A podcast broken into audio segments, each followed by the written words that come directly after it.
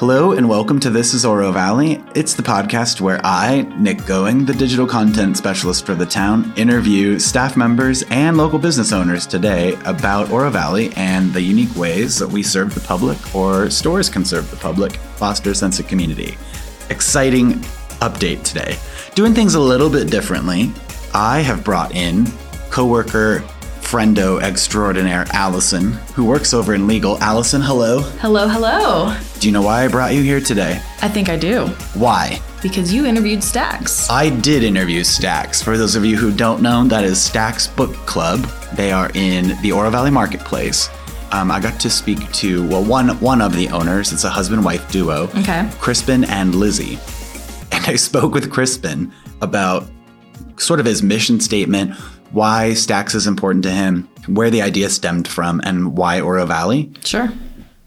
But you know when you hear an owner talk about something, they got to sell you. Yeah. That's their job. Yeah, And I respect that. Yeah. So I thought it would be cool to bring a avid book lover here who has been to Stacks herself That's true. and lend a little bit of credibility. Now, you, me, and Crispin Mm-hmm. can kind of sell the whole picture of Stacks and let, let the people of Oro Valley know what's up. So, the reason I picked you, not just because you've gone to Stacks, is because I frequently see you walk to the Oro Valley Library True. Almost every day. with a stack of books. Yes.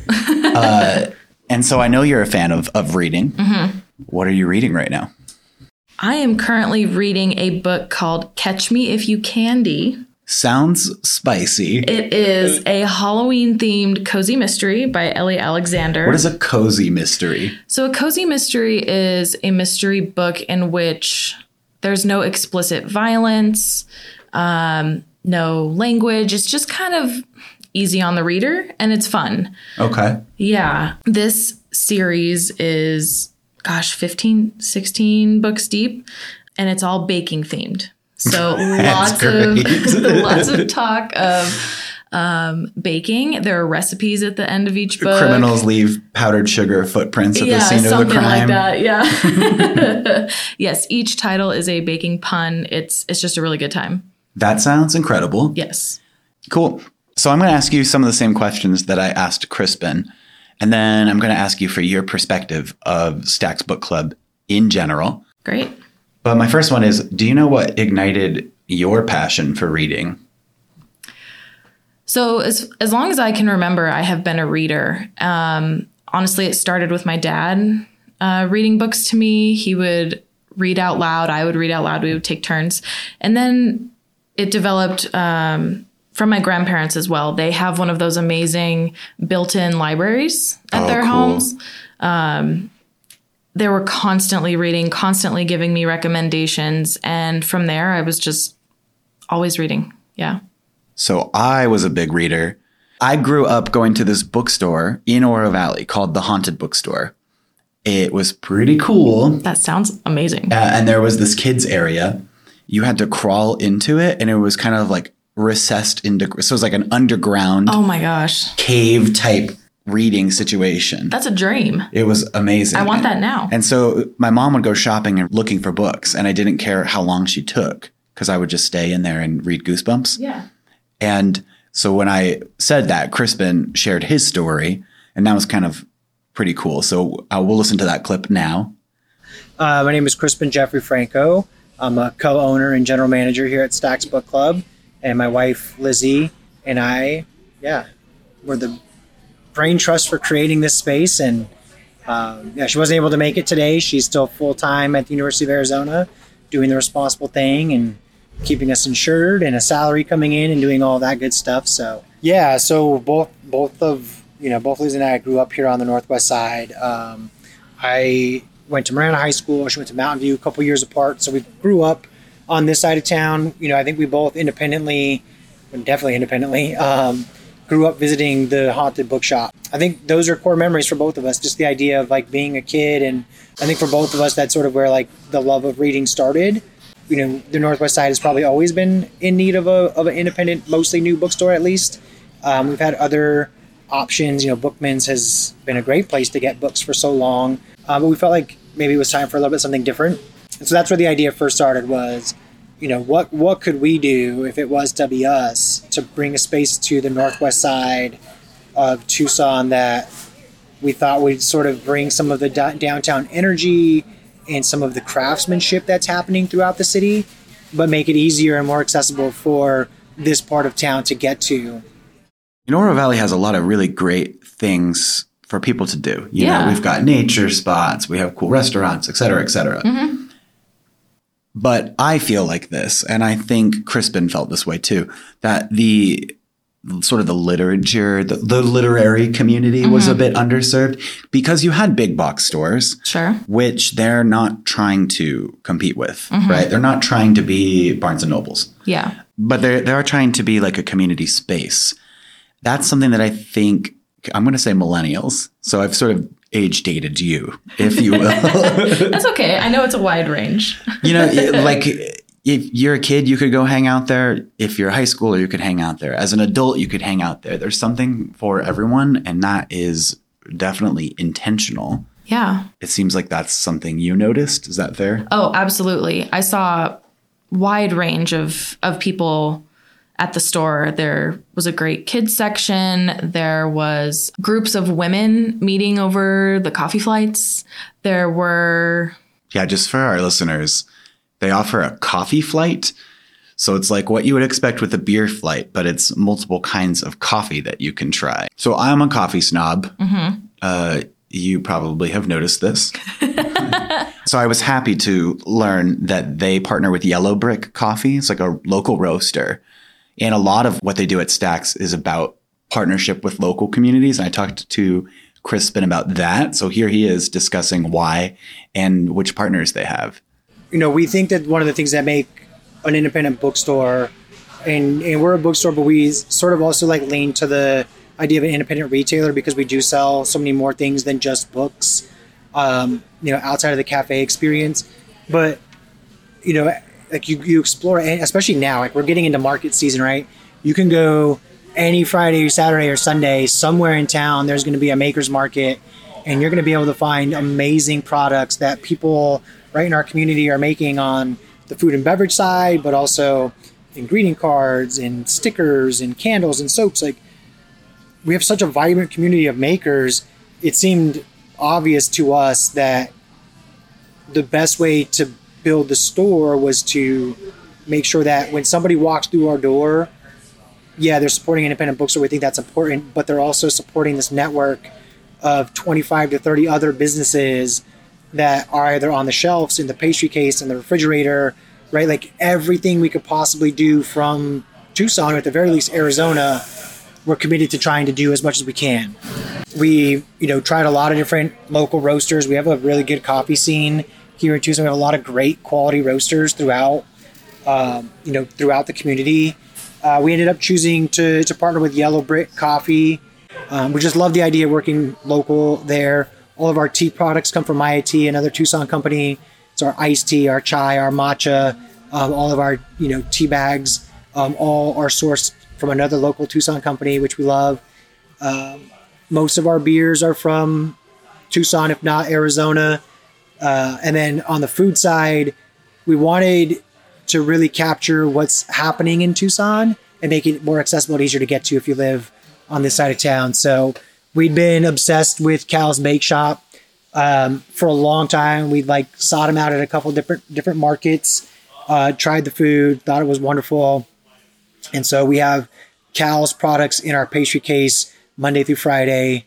Um, on Saturdays we bring in prep and pastry, and then on Sundays we partner with Breadsmith, which is an Oro Valley business here in town. I too, so the pastries are different every day. The grab and go drinks change from week to week. You know, our menus are always shifting and changing. Um, and so we like the idea of that like sense of exploration when you come in. There's always something new to find in the store, whether it's on one of the shelves or in the in the menu. I, I think with bigger, you know, kind of like chain bookstores, I think the focus is not as much of building the community as much as it is selling products, and we need to do that too. Obviously, right? We're a business. Like without a profit, we don't we don't exist anymore. Um, but I think the way that we can go about it is different. Um, I think the way that we can genuinely invest in the community is different, right? At the end of every month when we pay our tax bill, It's going to the state of Arizona. It's going to the town of Oro Valley.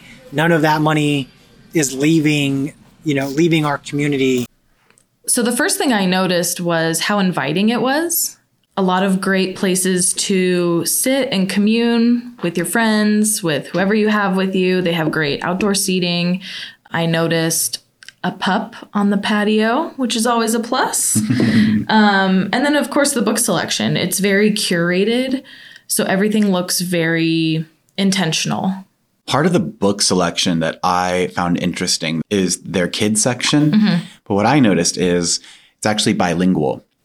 And so I spoke with Crispin about why. What was his decision to to have that? Um, not only does it foster that sense of community, but offer things, um, you know, t- to our residents who are bilingual. And here's Crispin talking about that.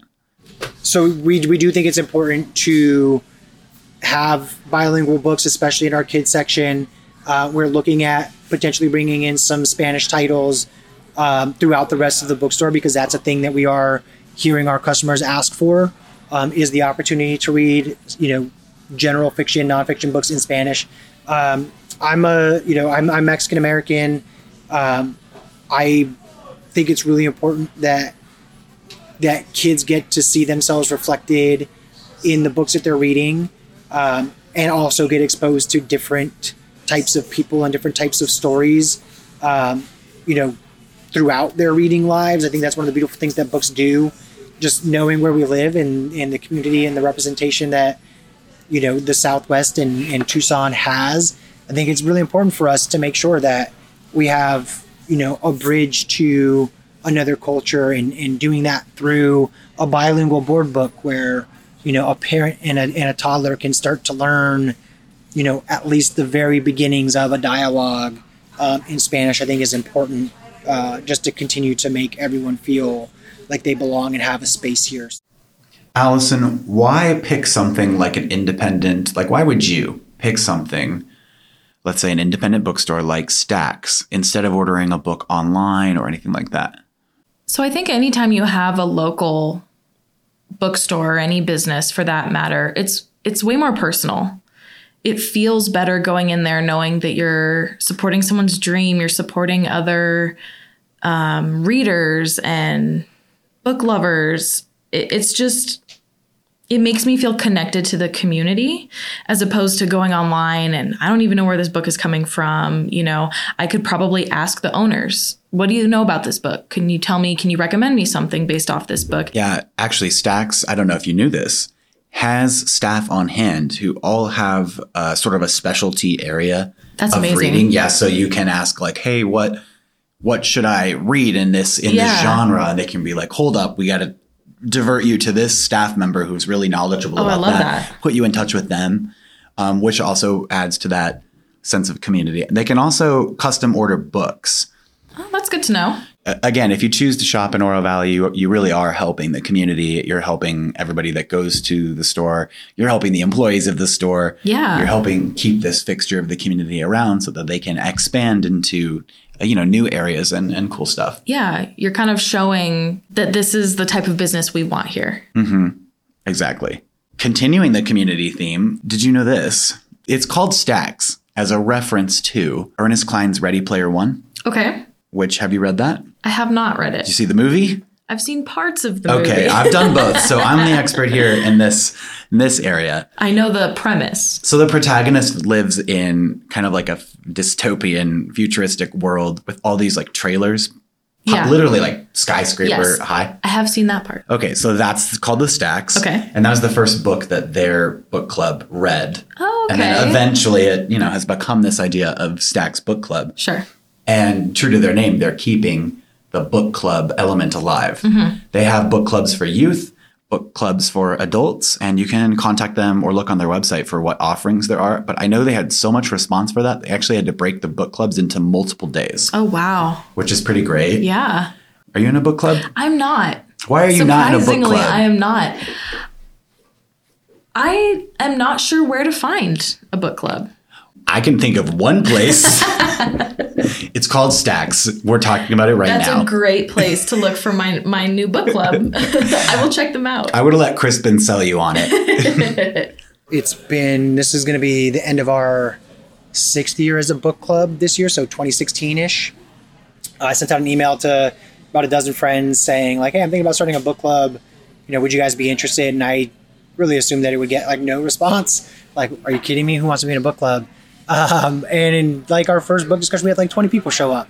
And so that was a lot of fun. And we read Ready Player One by Ernest Cline um, because the movie was about to come out. And so we figured like let's pick a fun book and then we'll like all go watch the movie and kind of like compare notes. Um, and then that club just kept meeting and we've met every month since January of 2016. You know, book club's in our name. Um, so it gets, so we, we call them discussion groups um, for a couple reasons. One, just sort of like not say book club over and over and over again. Um, and two, because they're, you know, I think of a book club as being like the same, you know, 10 people that show up every single month to talk about whatever that month's book is. They're a little bit different here. Um, we have a couple that are what we would consider like store sponsored. Um, so we have an official book club which uh, reads mostly pop fiction. So something in hardcover that's a bestseller generally. Um, we do a paperback version of that as well um, which we think is important because new books, especially, can be a luxury item for a lot of folks. And so, if we're only focusing on hardcovers, that leaves a lot of folks that you know that price gap between a hardcover and a paperback may be the difference between joining or not joining. So we want to make sure that we are trying to be as accessible as we can. Um, so we do run a paperback club as well. Um, we ran our first version of those uh, a couple weeks ago. We scheduled one discussion. We had about 40 RSVPs um, without really doing any like outreach or really like talking about that, which is too many. Um, a for our space and B for a good conversation. So we ended up having four separate discussions um, on the first book that we read, which was uh, Demon Copperhead by Barbara Kingsolver. Uh, we had four different discussions on four different days with four completely different groups of people. Uh, we ended up having about 36 to 40 ish people show up to those four discussions. It was fantastic. It was amazing. Um, the idea of like talking about the same book four times. First, I was kind of like, how's that going to go for me? But it was wonderful. Um, each group had a totally unique conversation. Everyone brings their own perspective and experience into those conversations, which I think is so important. You know, reading a book by yourself, you have your experience to pull on when you like interpret that story. But when you sit down with a group of people, most of which you probably don't know, and you know people let their guard down and get real about their backgrounds and the way that they view the material and they're not always like i agree you agree we all agree a lot of times it's i see that different than you and here's why and i think those are the best conversations that's that's what this place should be about is coming together and having that conversation and being able to get a different perspective that we don't get because we've lived the life that we've you know individually led. We have a book club called the Order of the Saguaro, which is a tween specific book club. So it's really geared for nine to twelve year olds. We had our first meeting of that group on Saturday. Uh, we had seven uh, seven tweens and then their parents joined that. It was a just a fantastic afternoon. They got to pick the next book that they'll be reading in that group, which is really awesome to see you know, first time out of the gate, them be so excited to sort of really take ownership. Please come use the store however it makes sense for you. We have a knitting club that comes on Thursday afternoons. Uh, we have you know PTA groups that are in here constantly. We have HOA boards that are meeting in here. We built this space for the community to come in and use the space as it makes sense. If that's your book club, if that's you know whatever you want it to be, Alison, thank you for coming on. Thanks so much for having me. This has been an episode about Stacks Book Club. I hope you guys have enjoyed it, and I hope to see you all out at Stacks Book Club. I'll be there for the coffee, you know, reading my comic books and my low level young adult fantasy stuff that I read. I can't be bothered with anything too too terribly difficult. highbrow? Yeah. Says the guy I reading mean- The Big Sleep. That's certainly not highbrow. right. Well, I hope to see you there, uh, picking up some new books helping out our Oro Valley economy. It's very nice of you. Five gold stars from me. and for those of you uh, out there who just heard this podcast, hope to see you there as well. Let us know your book recommendations. What are you reading? And uh, hopefully, if you have anything new to go pick up, you consider going to Stacks. Catch you on the next episode of This is Oro Valley.